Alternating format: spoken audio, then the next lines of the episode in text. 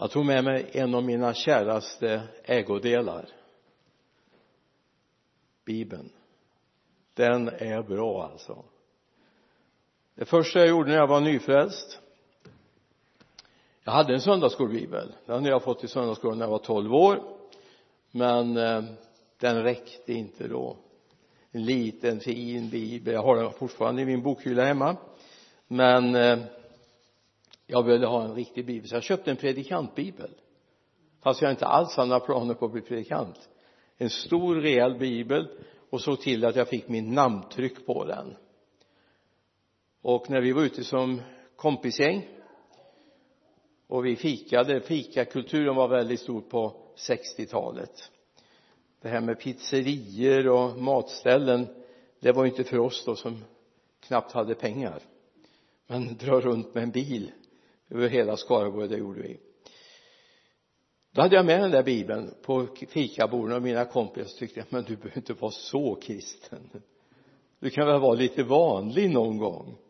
Jag har väldigt svårt att vara vanlig. Jag vet inte vad vanlig är. Men jag älskade min bibel.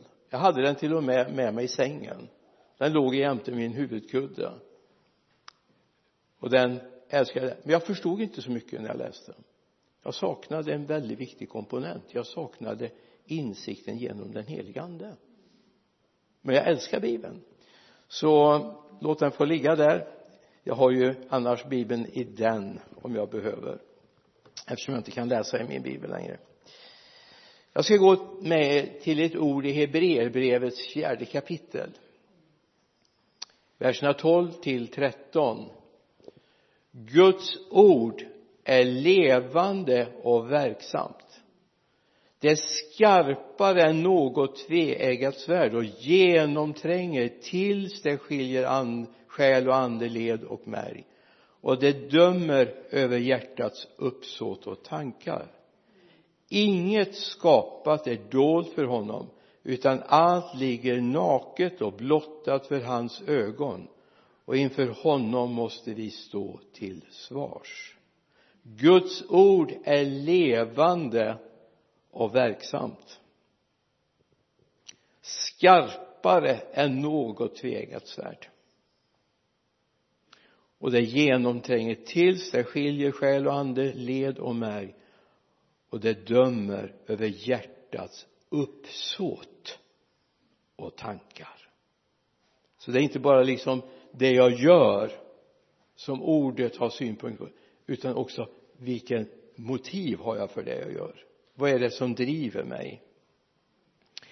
Någonting som jag har lärt mig under resans lopp det är att jag har respekt för ordet. Jag har respekt. Jag vet att man kan komma i situationer ibland man vet egentligen inte vad man ska göra av bibeln. Eh, det är trångt i kyrkbänken det finns ingen hylla att lägga bibeln på och ibland kan det vara opraktiskt att ha den i knät men jag skulle aldrig kunna tänka mig att lägga den på golvet. Det, det liksom går lite grann ja men det, det är en tryckt bok, ja. Och, och Gud är ju inte bunden till den på det sättet. Men för mig har den blivit så dyrbar. Den betyder så otroligt mycket för mig. Därför att den är den som ledde mig till frälsning. Det var den som visade vägen för mig att jag skulle öppna mitt hjärta för Jesus så om du tar tid med ordet så tar du tid med Jesus. Om du tar tid med din bibel så tar du tid med Jesus. För han är ordet. Så det är viktigt att ha med oss det att kanske det är viktigare med den respekten än att du inte lägger bibeln på golvet. Jag, jag är medveten om det. Jag är gammal och ni får ta mig sån. Men det är viktigt att du är medveten om att om du umgås med ordet om du tar tid med ordet så tar du tid med Jesus. Och du vet att ingen av oss kan räcka upp handen och säga så här jag vet allt om Jesus. Skulle du kunna då skulle jag vara väldigt intresserad av att prata med dig för det är otroligt mycket mer du vet än jag vet. Jag bara upptäcker när jag var nyfrälst då trodde jag jag visste allt. Att jag kunde allt. Jag skulle kunna åka världen runt och predika evangeliet för allt och alla men jag har lärt mig att Jesus är så mycket större. Ordet är så mycket rikare har så många fler delar än vad vi förstår. Det fanns en amerikansk evangelist. Han sa så här jag vet varför du inte tar tid med bibeln. Jag vet varför du inte umgås med den dagligen. Det är därför att bibeln vet allt om dig. Ordet vet allt om dig. Så du blottar dig när du kommer inför ordet. Ta med den. Jag säger inte att det här är enda sanningen men det finns någonting i det. För han som är i ordet han som är ordet han vet allt om oss. Så ha respekt för ordet. Vi läser Johannes evangeliets inledning vi kallar för Johannesprologen. I början det här första kapitlet vers 1 i begynnelsen var ordet och ordet var hos Gud och ordet var Gud. Han var i begynnelsen hos Gud. Allt blev till genom honom och utan honom blev ingenting till av det som är till. I honom var liv och livet var människornas ljus och ljuset lyser i mörkret och mörkret har inte övervunnit det.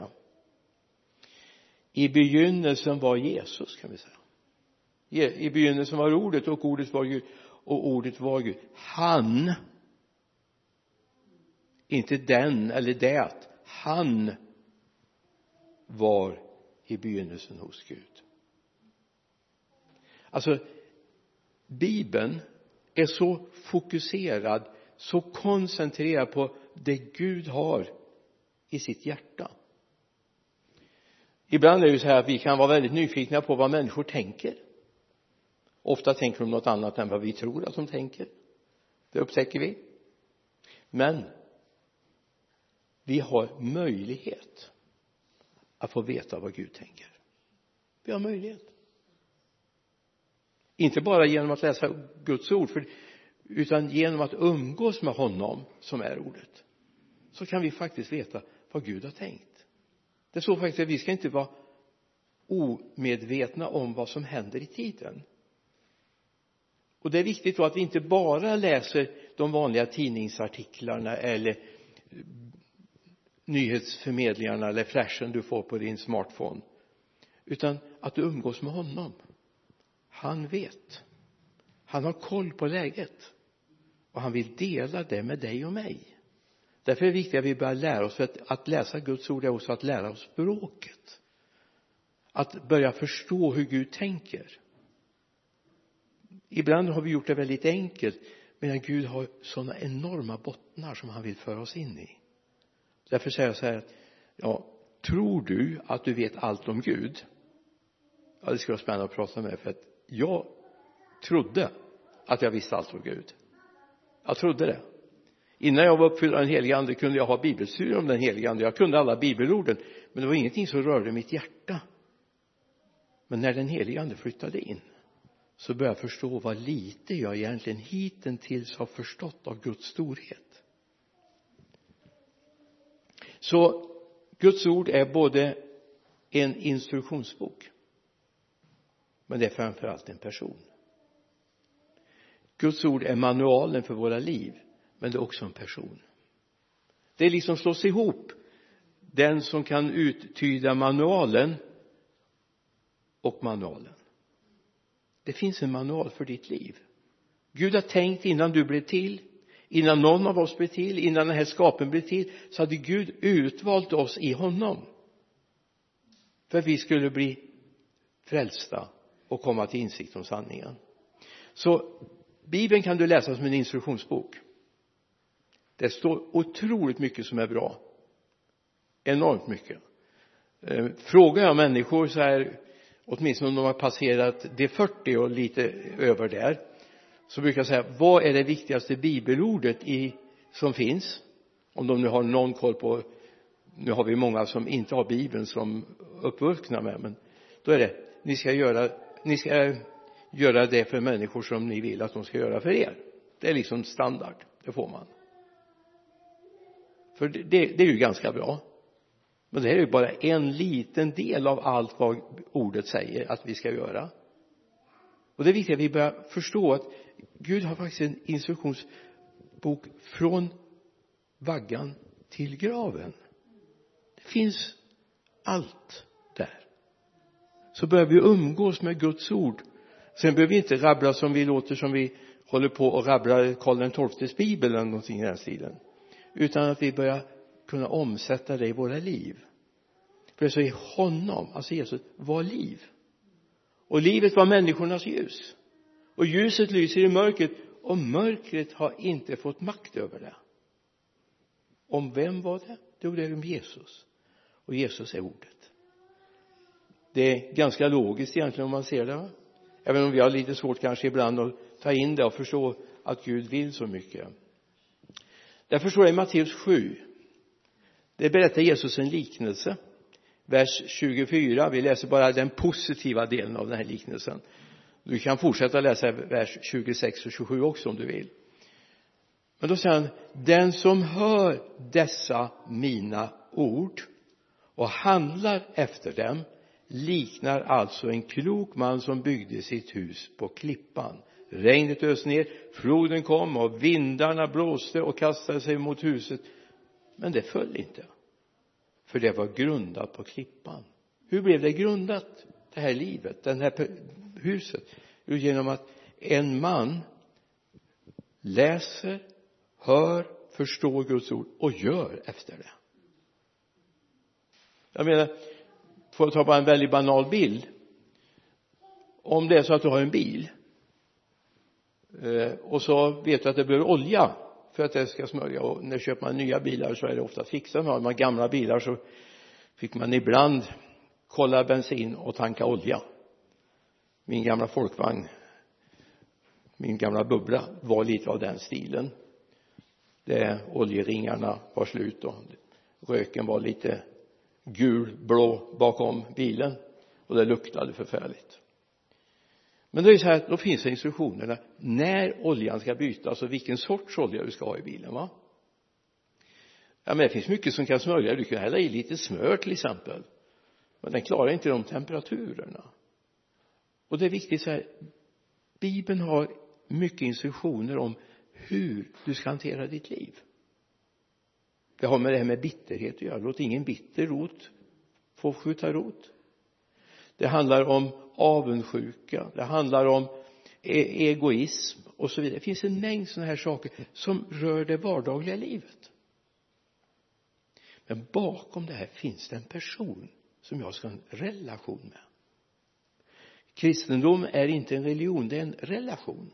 Det är att umgås med någon som älskar mig. I Johannes 1 och 3 står det allt blev till genom honom alltså Jesus. Och utan honom blev ingenting till av det som är till. Så jag får göra ett litet experiment med dig. Imorgon när det är ljusnat gå ut om du har den tiden. Titta dig runt omkring och så kan du konstatera de här gröna ja nu bladen som blir både gula och röda och, och bruna va? Och det som är grönt har gräs kan du bara säga tack Gud det är du som har gjort det här. Det är ditt verk. Du ser sjön stå uppe på Kinnekulle det var någon som har varit på Kinnekulle idag och tittat ut och så kan man konstatera allt det här har Gud gjort. Jag är uppifrån Mariestad. Jag hörde en mängder av skrönor om hur de här bergen har kommit till. Jag ska inte dra de skrönorna. Vi åkte på skolresa till Kinnekulle upp till det gamla utsiktstornet där. Då hörde man skrönor om hur de här bergen Billingen och Kinnekulle Halle och Hunneberg och Mösse och Olleberg hade blivit till här i Skaraborg va? och i, i Västergötland. Halle och Hunneberg ligger inte i Skaraborg alltså. Jag har koll på läget. Du inte orolig och så tänkte jag så här vad dumt med sådana här skrönor. Jag vet vem som har gjort det. Jag vet vem som har målat tavlan. Och det är viktigt att komma ihåg att visst det finns konstnärer som är fantastiska på att kopiera andra göra reproduktioner va. Men det är bara originalet som är äkta. Det finns mycket som försöker kopiera i den här tiden men det är bara originalet som är äkta du är äkta. Med den tro du har. Det Gud vill föra vidare in så är det viktigt att du ser att Gud är stor ni vet det fanns en som skapade Apple-produkterna. Jobs Steve. Steve Jobs.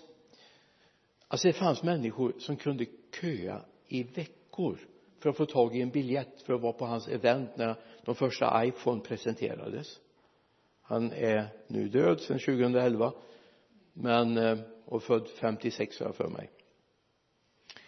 Det, det var stort alltså. Jag har mött människor som har varit på de här eventen och eh, fått möjlighet att se de där första iPhonerna alltså, och hur fantastiska de var. De var liksom överlägsna allt annat och hela upplägget var ju enormt va någon liknar vid ett väckelsemötes avslutning. Jag ska inte säga att det förmodligen var roligt. Jag älskar också lite prylar ibland.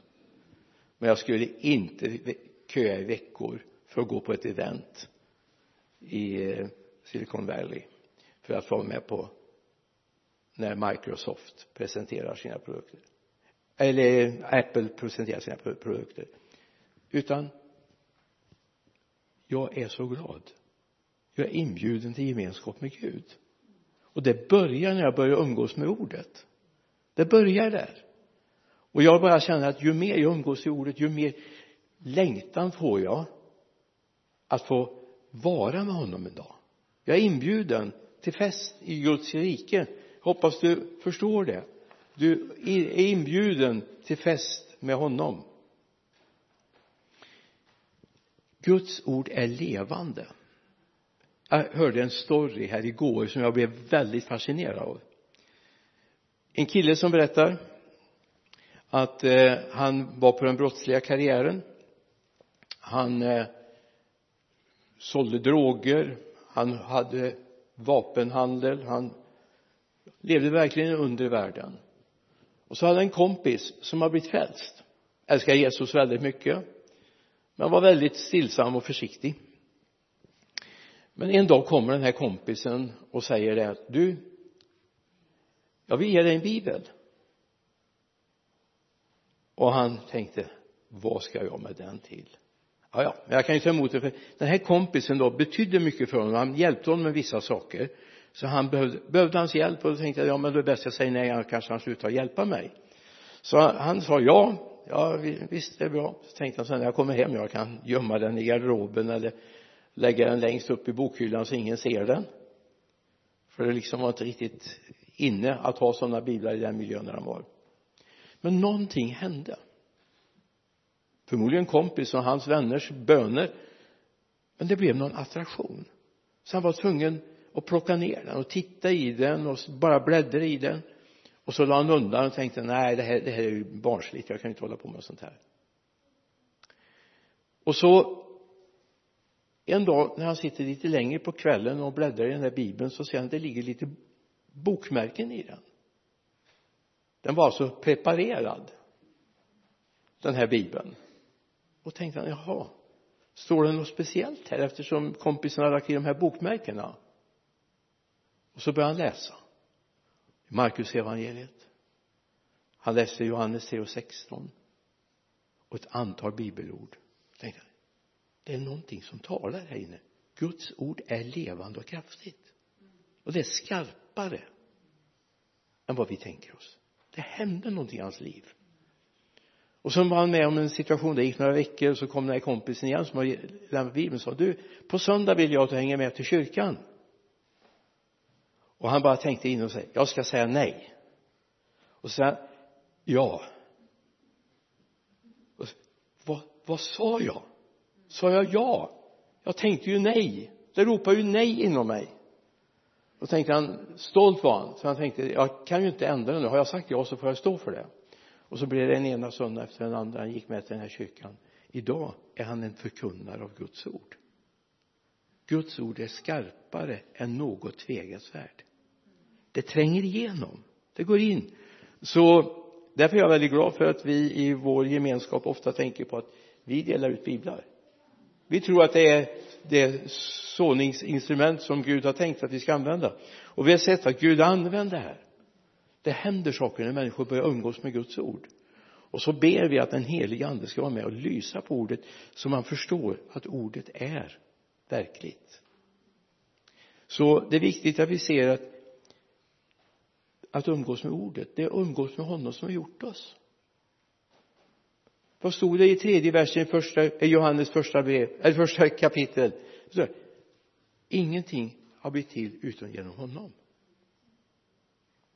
Det inkluderar dig och mig också. Så att umgås med ordet och umgås med Jesus som är ordet det är att umgås med honom som har gjort oss. Det är ungefär som om du skulle köpa en fin bil. Så till och med den som har ritat bilen och konstruerat den han blir din kompis. Och ni börjar umgås. Så han kan säga nej men så här ska du göra. Så här ska du använda bilen. Jag sköter om den här åt dig. Det vore ju en dröm. Någon som tvättar bilen och fixar allt med bilen. Det vore väl en dröm va? Men Gud gör det med oss. Han gör det med oss. Och det är viktigt. Guds ord är levande och verksamt sa Hebreerbrevet. Guds ord är levande och verksamt. Det händer någonting när du umgås med Guds ord jag skulle bara vilja utmana dig. Ta en stund med Guds ord. Inte tumversar jag vet att det kan funka i vissa sammanhang. Jag kan, skulle kunna berätta stories om människor som har använt sig av tumversar men eh, det ska jag inte göra. Jag vet att de läser i följd börja i första kapitlet i boken du ska läsa nu är det inte så här att det är heligt att läsa 25 kapitel än 25 versar. En del säger det. Ju fler versar ju heligare. Det är inte så. Utan det är bara att du tar den här stunden med honom.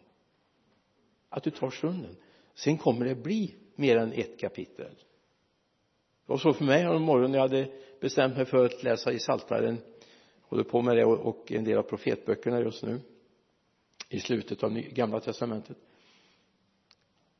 och så helt plötsligt så jag va har jag läst fem salmer? Ganska långa. Oj det hade jag inte tänkt. Jag har ju tänkt göra lite annat idag.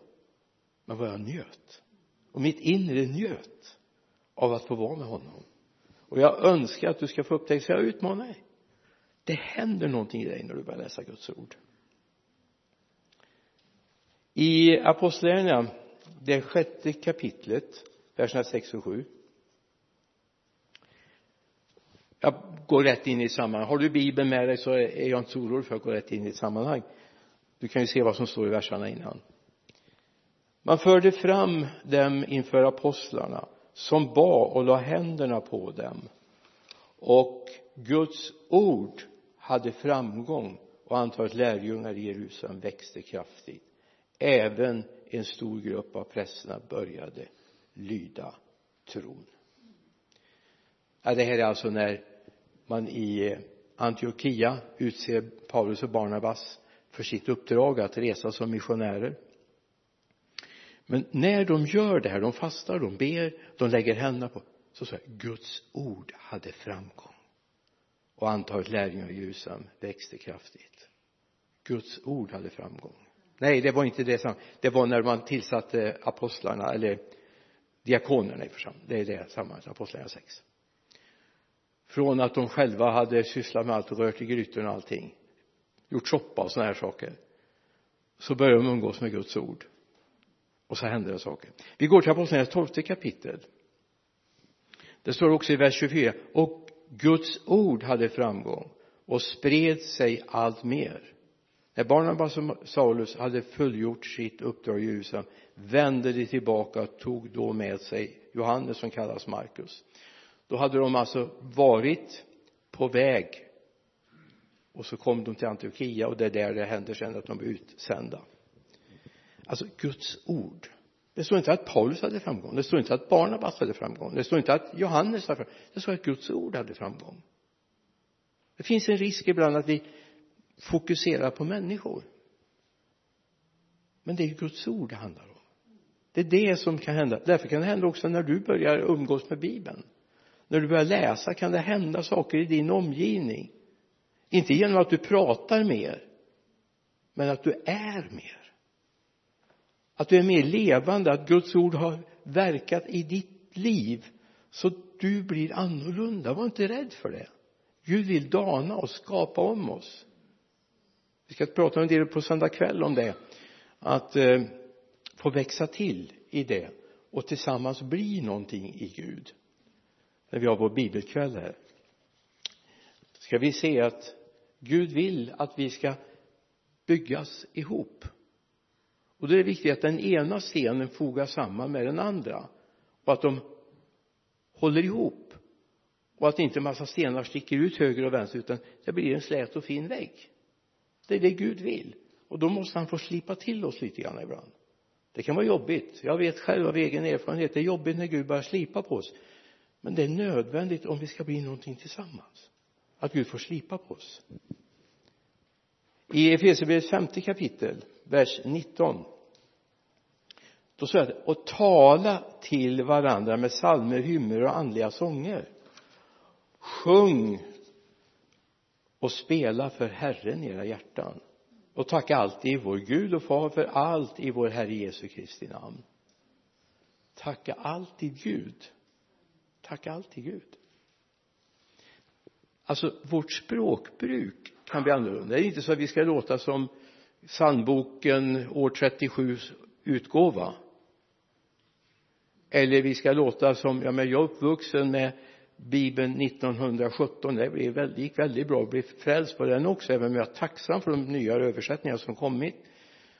Det finns en del ord i gamla 1917 års översättning som de flesta idag inte förstår.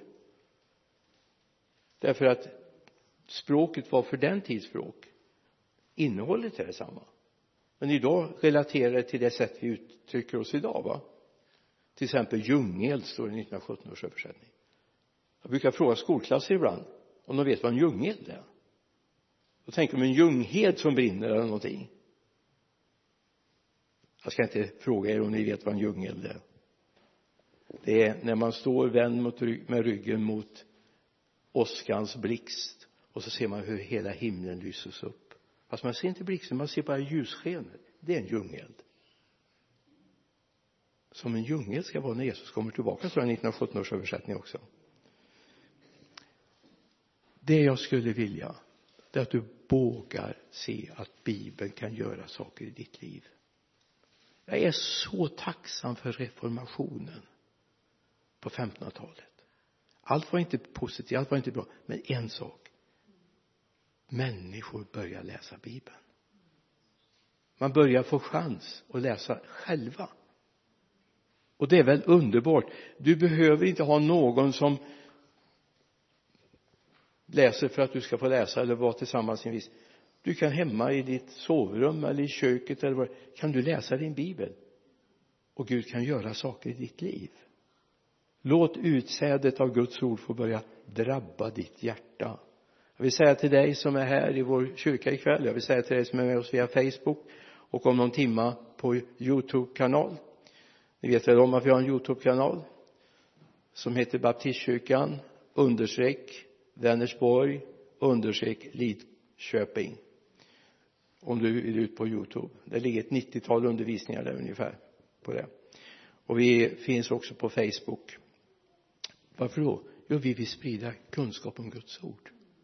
Vi vill måla upp bilden av honom som älskar oss. Och vi vill att du ska få lära känna honom. Ska vi be tillsammans? Himmelske far jag tackar dig för oss som är här i baptistkyrkan ikväll. Jag ber för mina vänner som är med oss via Facebook.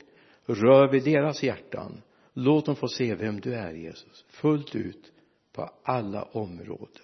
I Jesu namn. Amen. Amen.